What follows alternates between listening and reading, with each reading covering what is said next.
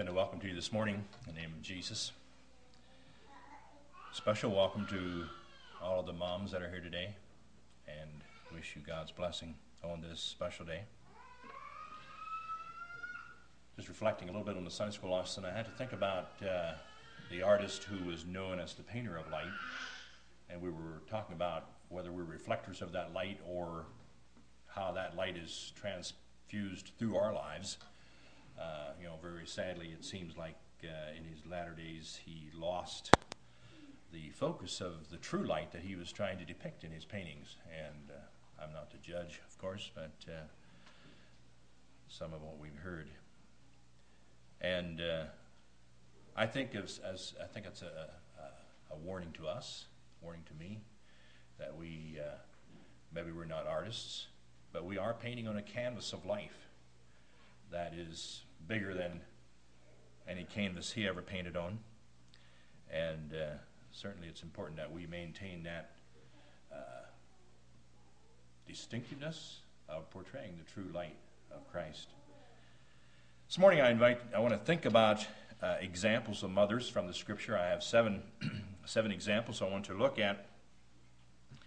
And uh, the first example I want to look at is found in the book of Genesis, uh, chapter 1, or I'm sorry, chapter 3, verse 20. And uh, this is Eve.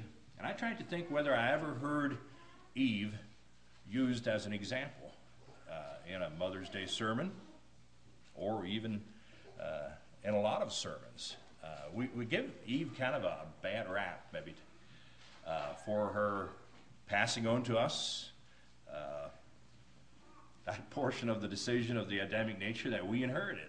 Uh, someone has said this. They said, uh, you know, maybe we should be just a little bit more careful about what we, you know, the blame we lay on her, because you know, where would the rest of us be without a mom? And uh, Eve was a mother, the first mother, and uh, and it's here in our verse here in Genesis chapter three, verse twenty. Adam says that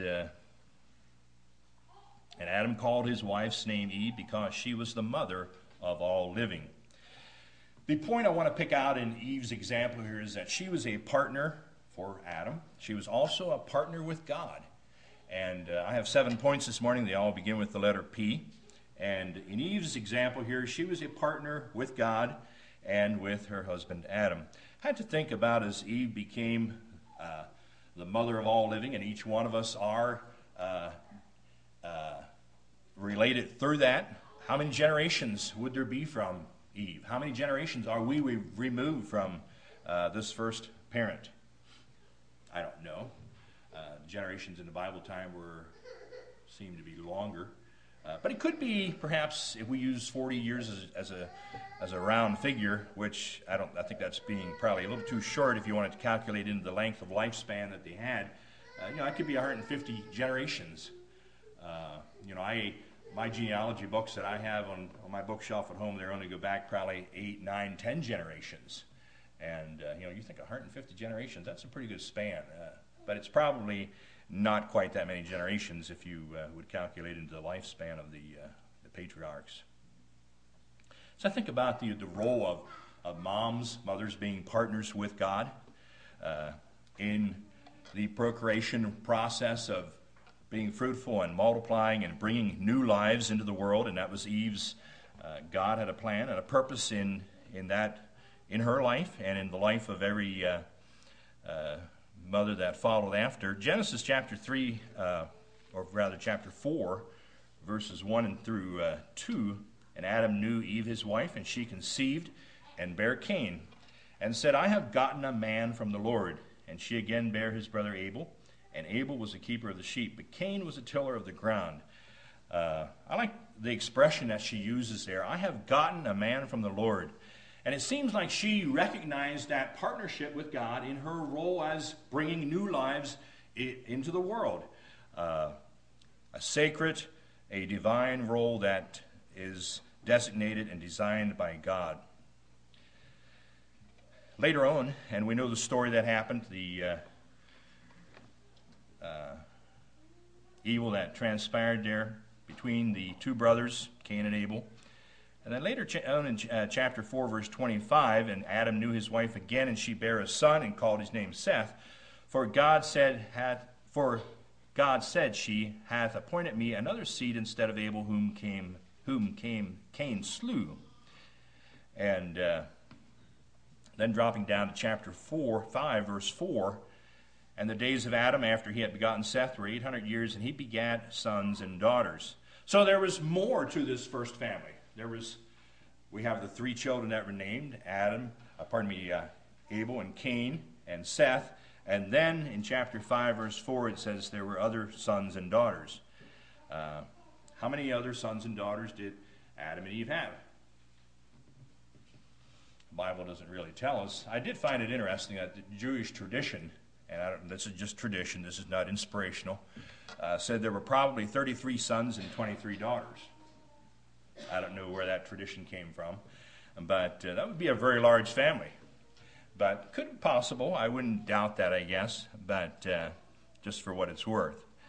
Um, so I think about uh, there's a verse in the New Testament, 1 Peter chapter 3, verse 7, that uh, talks to us. I'm thinking about the aspect of of mothers being partners with God and partners with their husband. 1 Peter chapter 3 verse 7 reads like, like this, Likewise ye husbands dwell with them according to knowledge, giving honor unto the wife as unto the weaker vessel, and as being heirs together of the grace of life, that your prayers be not hindered. Now I think primarily that is talking about a spiritual aspect there. Uh, it mentions uh, the husband and wife relationship being heirs together of the grace of life. That spiritually, I believe women share in the spiritual dimension of life just as equal as men do. Uh, but I also believe there's a physical side of it too, is the fact that you know that union is meant to be. God has entrusted in that physical union of marriage to be uh, shares together in bringing new lives into this world. Uh, so as I think about wives as being mothers, as being partners with God. You know, it's a, it's a role that uh, I think is a blessing and uh, it's sacred, it's divine. And it's a role that primarily our world and our culture today has probably, uh, to a greater or lesser degree, has, has uh, looked on it with somewhat of a, a disdain, perhaps. But we need to uh, embrace that, we need to uphold that uh, as we encourage our mothers today. The second point I have is that I think moms are uh, providers in many aspects. Going to uh, 1 Kings chapter 17. And I'm not sure that all of my examples here were, were moms. The Bible, there's a couple of them, they're a little vague, uh, so I'm not 100% sure they're women, but I'm not sure if they were all moms. Uh, this is one of them. No, this one isn't one of them. Sorry. Uh, 1 Kings chapter 17, I want to begin reading at verse 8. 1 Kings 17, verse 8. And the word of the Lord came unto him, saying, Arise, get thee to Zarephath, which belongeth to Sidon, and dwell there. Behold, I have commanded a widow woman there to sustain thee. So he arose and went to Zarephath. And when he came to the gate of the city, behold, a widow woman was there gathering, uh, gathering of sticks, and called to her and said, Fetch me, I pray thee, a little water in a vessel that I may drink. And as she was going to fetch it, he called to her and said, Bring me, I pray thee, a morsel of bread in thine hand. And she said, As the Lord thy God liveth, I have not a cake, but a handful of meal in a barrel, and a little oil in a cruse. And behold, I am gathering two sticks, that I may go in and dress it for me and my son, that we may eat it and die. And Elijah said unto her, Fear not, go and do as thou hast said, but make me therefore a little cake first, and bring it unto me and after make for thee and for thy son. For thus saith the Lord God of Israel, the barrel of meal shall not waste, neither shall the cruse of oil fail, until the day that the Lord sendeth rain upon the earth. And she went and did according to the saying of Elijah, and she and he and she and he and her house did eat many days. And the barrel of meal wasted not, neither did the cruse of oil fail, according to the word of the Lord which he spake by Elijah. And it came to pass after these things that the son of the woman, the mistress of the house, fell sick. And his sickness was so sore that there was no breath left in him. And she said unto Elijah, What have I to do with thee, O thou man of God? Art thou come unto me to call my sin to remembrance and to slay my son? And he said unto her, Give me thy son. And he took him out of her bosom and carried him up into a loft where he abode and laid him upon his own bed. And he cried unto the Lord and said, O Lord my God, hast thou also brought evil upon the widow with whom I sojourned by slaying her son? And he stretched himself upon the child three times and cried unto the Lord and said, O Lord my God, I pray thee, let this child's soul come into him again. And the Lord heard the voice of Elijah, and the soul of the child again came into him again, and he revived. And Elijah took the child and brought him down out of the chamber into the house and delivered him unto his mother. And Elijah said, See, thy son liveth. And the woman said to Elijah, Now by this I know that thou art a man of God, and that the word of the Lord in thy mouth is truth. And I'll stop reading there. But very, very touching story. Uh, a widow who had lost her husband, and in the course of the desperation was seemingly in her own mind was fixing her last meal for her and her son. And here comes Elijah, who had uh, had just pronounced a drought upon Israel because of their sin through the word of the Lord. And uh, God had directed him to go to this woman, this widow mother, and uh, God used his mother to sustain and to provide for his prophet. And not only provide for him, his prophet, but also for her, uh, herself as a mother and a widow, and also her son. And it's interesting, this mom here probably was an outsider. Uh, she was not probably of the uh, household of Israel. And, uh, but she realized that trustful obedience to God leads to life. And uh, God, in this case, used a faithful mom to sustain Elijah, his prophet. Uh, as I think about moms providing the many things they do the meals, the mending, the washing, the cleaning you know, it's, it's things, uh, you know, finding lost items. Uh, you know, that's one thing that I always appreciate about my wife, mother of our children. You know, if you know, who do they go to if they can't find some? You know, moms are have a detective system that is uh, is you know beyond all others. But and you know they can be laying right there in plain sight, but we we can't see them.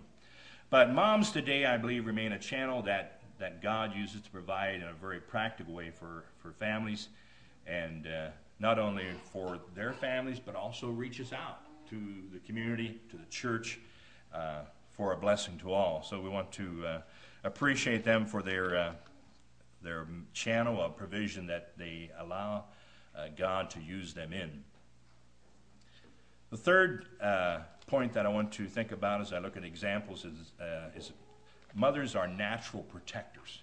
You know, the, uh, even in the animal kingdom today, you know, what is the most ferocious? I'm not saying female or uh, human mothers are ferocious, but, you know, they have natural protective instincts within them that, uh, you know, they're always on watch. And uh, 2 Samuel chapter 20. Uh, verses 15. I was challenged by this account. 2 Samuel 20. The setting of this story here uh, is the just previous here in, in 2 Samuel. Uh, David, as king, had been challenged by his son Absalom, and uh, you know he, he was trying to usurp the throne from his father David and uh, Absalom had uh, been uh, uh, killed, slain. And then David was using his general, Joab, to kind of clean up the pockets of resistance or those that were loyal yet to perhaps Absalom or who were taking advantage of the confusion uh, that was left in Israel because of the, the Absalom trying to usurp the throne from his father David. And what happened here was there was a deflector that was hiding in this city. And I'll begin reading at uh, 2 Samuel 20, uh, verse 15. And they came and besieged him. This is the man they were after. It was a man by the name of, we'll come across his name here. Uh, his name was, uh, I can lay my eyes on him. In verse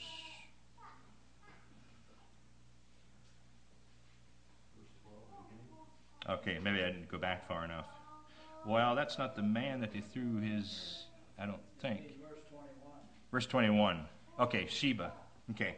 Well, anyway, beginning with verse 15, they came and besieged him in, the, in Abel of Beth Mashat, and they cast up a bank against the city. So Joab here with his uh, uh, unit of uh, cavalry here was uh, going against the city. They cast up a bank against the city and stood in the trench and stood in the trench, and all the people that were with Joab battered the wall and to throw it down. So they were they were gathering against this city. They were going to go in there and get this man. Then cried a wise woman out of the city, "Hear, hear, say I pray you unto Joab, come near hither that I may speak with thee."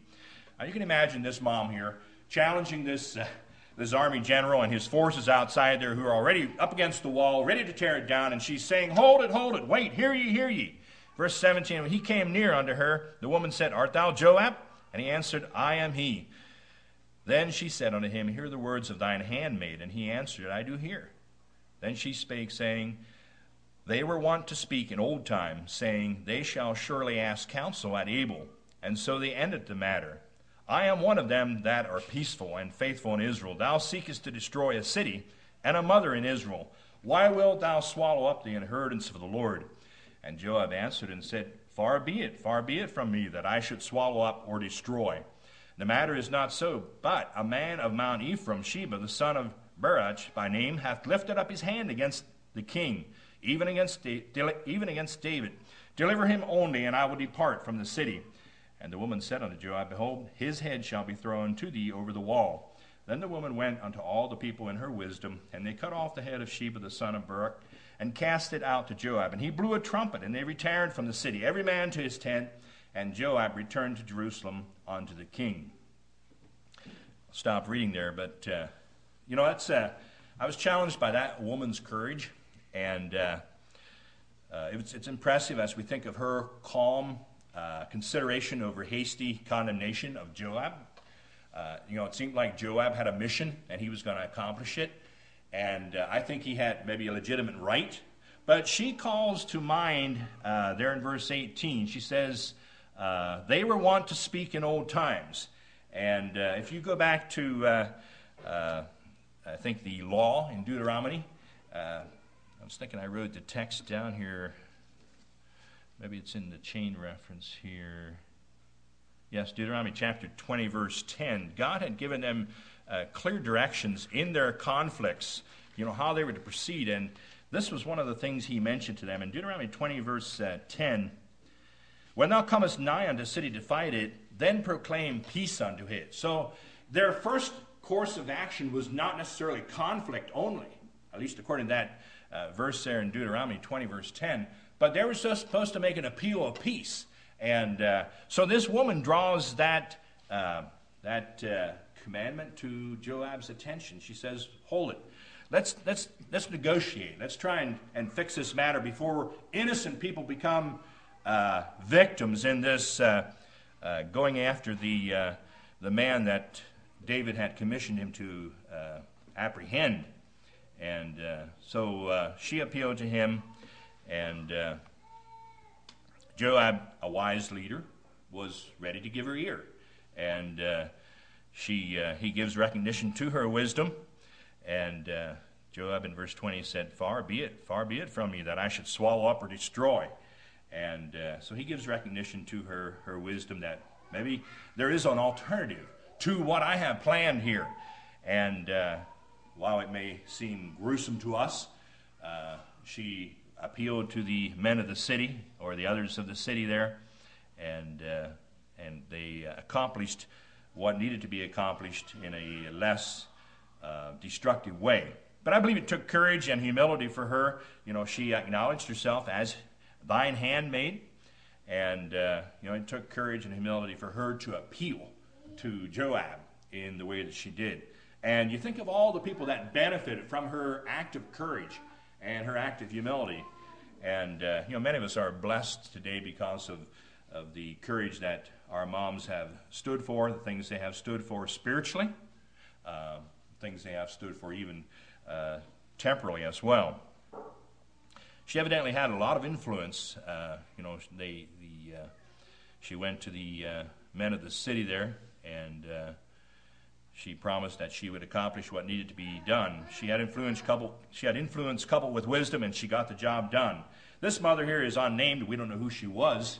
And uh, she is one of them that we, I don't know for sure if she was a mother, but I would like to think she probably was a mother.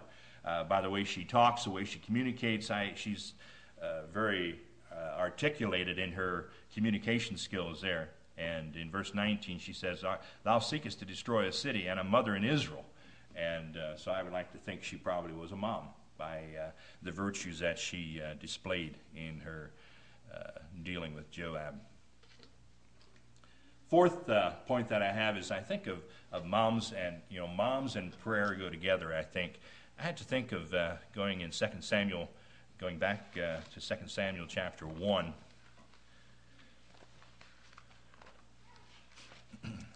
Uh, verses 27. This is uh, the example of Hannah.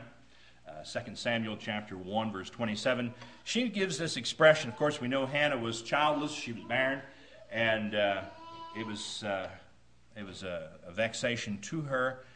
And uh, in verse 27, after she had, God had blessed her with Samuel, in verse 27, For this child I prayed, and the Lord hath given me my petition, which I ask of him. Therefore also I have lent him to the Lord as long as he liveth. He shall be lent to the Lord, and he worshiped the Lord there. This is when Hannah was bringing Samuel back. Did I say 2 Samuel? It's 1 Samuel chapter 2. Uh, so God was bringing Samuel back to the temple to be used of service. And then on in chapter 2 is the entire prayer that, that Hannah actually prayed uh, in, to the Lord uh, and Hannah prayed and said, My heart rejoiceth in the Lord, and mine horn is exalted in the Lord. My mouth is enlarged over mine enemies, because I rejoice in thy salvation. There is none holy as the Lord, for there is none beside thee. Neither is there any rock like our God. Talk no more so exceedingly proudly. Let not arrogance come out of your mouth, for the Lord is a God of knowledge, and by him actions are weighed. The bows of the mighty men are broken, and they that stumble are girded with strength. They that were full have hired out themselves for bread, and they that were hungry cease, so that the barren hath borne seven, and she that hath many children is that waxed feeble. The Lord killeth and maketh alive. He bringeth down to the grave and bringeth up. The Lord maketh poor and maketh rich. He bringeth low and lifteth up. He raiseth up the poor out of the dust and lifteth up the beggar from the dunghill to set them among princes and to make them inherit the thrones of glory. For the pillars of the earth are the Lord's and he hath set the world upon them. He will keep the feet of his saints, and the wicked shall be silent in darkness, for by strength shall no man prevail. The adversaries of the Lord shall be broken to pieces. Out of heaven shall he thunder upon them. And the Lord shall judge the ends of the earth, and he shall give strength unto his king, and exalt the, the horn of his anointed.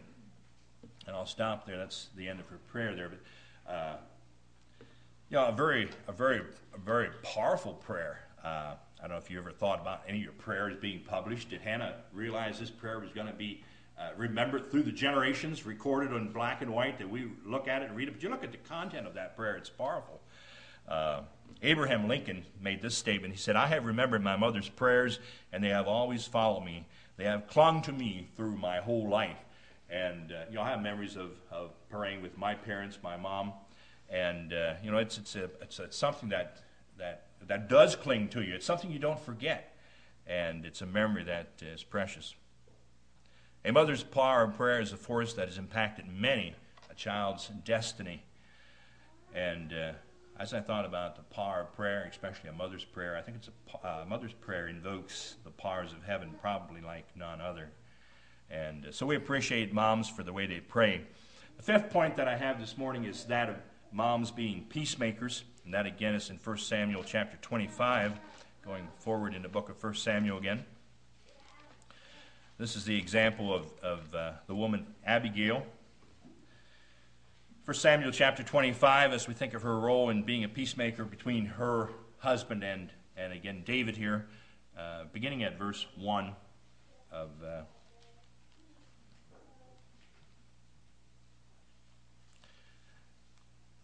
1 Samuel 25.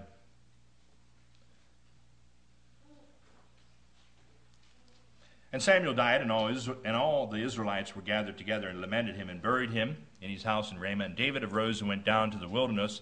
David here was on the, the run from uh, King Saul at the time.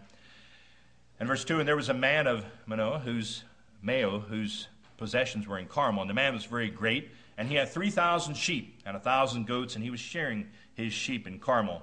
Now the name of the man was Nabal, and the name of his wife Abigail, and she was a woman of good understanding and of beautiful countenance. But the man was churlish and evil in his doings, and he was of the house of Caleb. And David heard in the wilderness that Nabal did shear his sheep. And David sent out ten young men. And David said unto the young men, Get you up to Carmel, and go to Nabal, and greet him in my name. And thus shall he say, and thus shall ye say to him that liveth in prosperity, Peace be both to thee, and peace be to thine house, and peace be unto all that thou hast. And now I have heard that thou hast shears, and now thy shepherds which were with us, we heard them not, neither was, was there aught missing unto them all the while that we were in Carmel. Ask thy young men, and they will show thee. Wherefore let the young men find favor in thine eyes, for we come in a good day. Give, I pray thee, whatsoever cometh to thine hand unto thy servants and to thy son David. And when David's young men came and spake to Nabal according to all these words in the name of David, and, and ceased. And Nabal answered David's servants and said, Who is David, and who is the son of Jesse? There be many servants nowadays that break away every man from his master. Shall I then take my bread and my water and my flesh that I may that I have killed for my shears and give it unto men whom I know not whence they be? So David's young men returned there. So David's young men turned their way and went again and came and told him all those sayings. And David said unto his men, Gird ye on every man his sword. And they girded on every man his sword, and David also girded on his sword. And they there went up after David about four hundred men, and two hundred abode by the stuff. But one of the young men told Abigail, Nabal's wife, saying, Behold, David sent messengers out of the wilderness to salute our master, and he railed on them. But the men were very good unto us, and we were not hurt, neither missed we anything as long as we were conversant with them when we were in the fields. They were a wall unto us both by night and day, all the while we were with them keeping the sheep. Now therefore know and consider what thou wilt do, for evil is determined against our master and against all his household, for he is such a son of Belial that a man cannot speak to him. Then Abigail made haste and took two hundred loaves, two hundred bottles of wine, five sheep ready dressed, and five measures of parched corn, and a hundred clusters of raisins, and two hundred cakes of figs, and laid them on asses. And she said unto her servants, Go on before me, behold, I come after you. But she told not her husband Nabal. And it was so that as she rode on the ass, that she came down by the covert of the hill, and behold, David and his men came down against her, and she met them there. And David said, Now David had said, Surely in vain have I kept all that this fellow hath in the wilderness, so that nothing was missed of all that pertained unto him. And he hath requited me for me evil for good. So and more also do God unto the enemies of David, if I leave all that pertained to him by the morning light.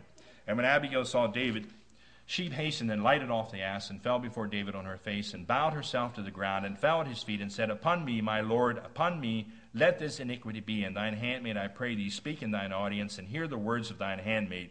Let not, my Lord, I pray thee, regard this man of Belial, even Nabal, for as his name is, so is he. Nabal is his name, and folly is with him, is with him.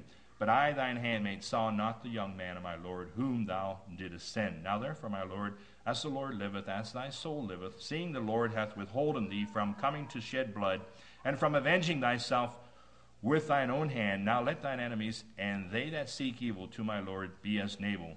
And now this blessing which thine handmaid hath brought unto my Lord, let it be let it even be given unto the young men that follow my Lord. I pray thee, forgive the trespass of thine handmaid. For the Lord will certainly make my Lord a sure house against, because my Lord fighteth the battles of the Lord, and evil hath not been found in thee all thy days. Yet a man is risen to pursue thee and to seek thy soul. But the soul of the Lord shall be bound in the bundle of life with the Lord thy God, and the souls of thine enemies them shall be shall he sling out as the as out of the middle of the sling. And it shall come to pass when the Lord shall have done to my Lord according to all the good that he has spoken concerning thee, and shall have appointed thee ruler over Israel, that this shall be that this shall be no grief unto thee, nor offense of heart unto my Lord, either that thou hast shed blood careless, costless, or that my Lord hath avenged himself. But when the Lord shall have dealt well with my Lord, then remember thine handmaid. And I'll stop reading there. But we see David making a, an appeal to Nabal here, uh, a seemingly legitimate cause.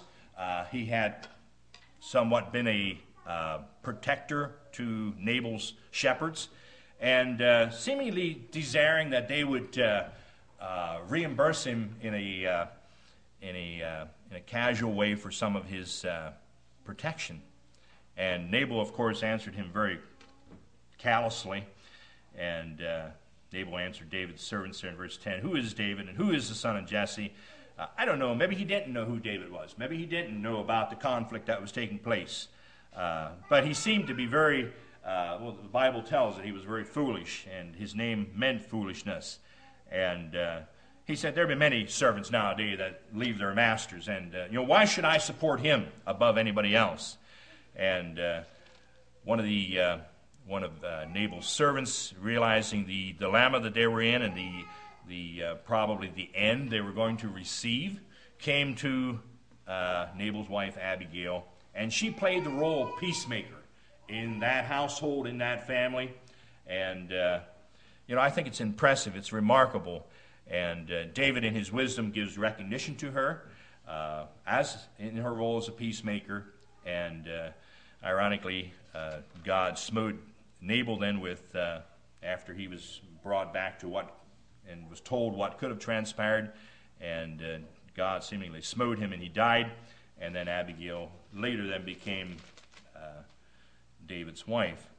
But uh, I was impressed with her role and the courage that it took uh, and the provisions that she brought. Uh, you know, I don't know what David was anticipating, but 200 loaves, 200 bottles of wine, five sheep ready dressed, five measures of parched corn, and 100 clusters of raisin, 200 cakes of figs and you know send them on their on their way to David.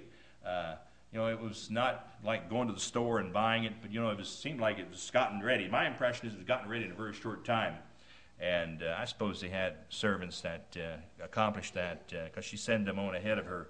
But uh, she comes and very humbly entreats David in a very uh, humble way to reconsider that he not be responsible for shedding blood costlessly. I think is the word that she uses. So. Again, we're reminded of the role of peacemakers that moms many times fill uh, in our homes today. Going to the New Testament, there's another uh, aspect. Um, Luke chapter 2, verse 19, the mother of our Lord. Luke chapter 2, verse 19 the uh, word that I want to think here this morning is, is, as I think of mothers, I think of the aspect of ponder. Uh, Luke chapter 2, verse 19. But Mary kept all these things and pondered them in her heart. Uh, I think, uh, as I think about pondering, I think moms are good at this, generally. It's kind of like a, a sixth sense, I believe. Uh, you know, how do they know all the things they know? Uh, you know, Mary likely had some questions. Uh, her experience was unique. Uh, did you ever, did you ever think about where do moms go when they have questions? Uh, you know, children, us men, we ask sometimes. But uh, where do moms go when they have questions? Well, it says Mary pondered these things in her heart. I would like to think some of those answers, as we look at the experiences of Mary, even in the life of Jesus as he grew and ministered you know, and we see her at the cross, and it seems like, uh, you know, as she was pondering and thinking of them things, it, and, and even moms today, as they ponder and reflectively think on the things they hear, the things they observe, uh, you know, it, it, it, kind of comes together for them, and they have a they have a way of understanding people that, and children particularly, that maybe sometimes we overlook. Moms are are ponderers, and Mary, it, it particularly picks that out here this morning in our text. Why did it use the word ponder? You know, she was reflectively thinking about, uh, you know, what all was transpiring, how God was using her. And uh, while she had questions, you know, it's all right to have questions. Moms have questions. But ponder on those things uh, reflectively. Um, someone has suggested this thought. They said, uh, if we ponder on things, especially moms, it makes a difference between being ordinary or extraordinary. And I like that thought. And I think there's a truth to that. Uh, Psalms 46:10 says, "Be still and know that I am God." And I think that's what we see in the experience of Mary here this morning. She was pondering on, even though she didn't understand exactly how this was all going to come together, she pondered on those things. She thought about them reflectively, and was simply submissive to the will of God. And uh, I like to think this morning that moms are extraordinary as they ponder, and uh, so I, uh, I'm blessed as they have pondered over their observations, their things that they have heard, and uh, we have been blessed because of that. The seventh point that I have is uh, purpose. I think moms have a distinct purpose, and that's in Luke chapter 10. And this is one of the ones I'm not sure. Was Martha a mother or not? Anybody know? Mary and Martha?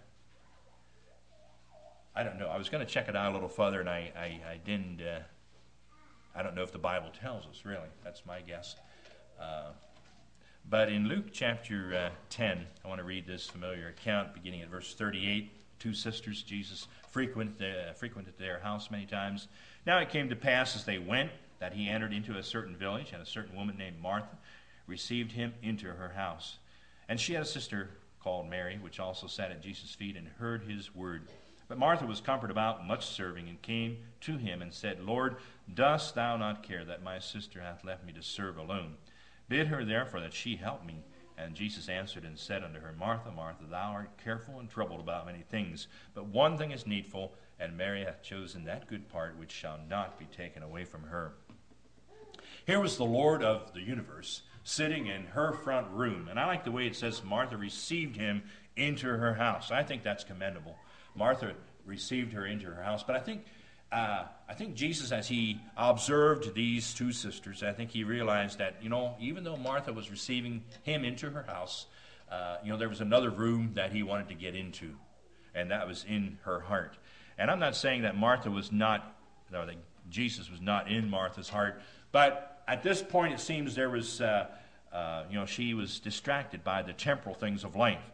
And, uh, you know, moms do that sometimes. I am not faulting them for that uh, because it's important. Food is important, lodging is important, uh, cleaning is important. But uh, Jesus clearly is uplifting Mary for her choosing something that was had more lasting value. You know, the, uh, uh, you know, the dirty dishes will pass away, the dirty clothes will be gone sometime. I'm not saying we should be sloppy. I, I like people that are neat and clean. But, uh, you know, there's priorities here. Here was the Lord of the universe visiting in her house. And uh, Jesus is reminding Martha that it's more important to spend time with God than to be caught up doing the temporal, perishing things of life. Purpose, we need to be, I, I appreciate the way that our moms are focused on their purpose in serving the Lord. Service is important, but don't sacrifice it in place of, of your time with your Savior.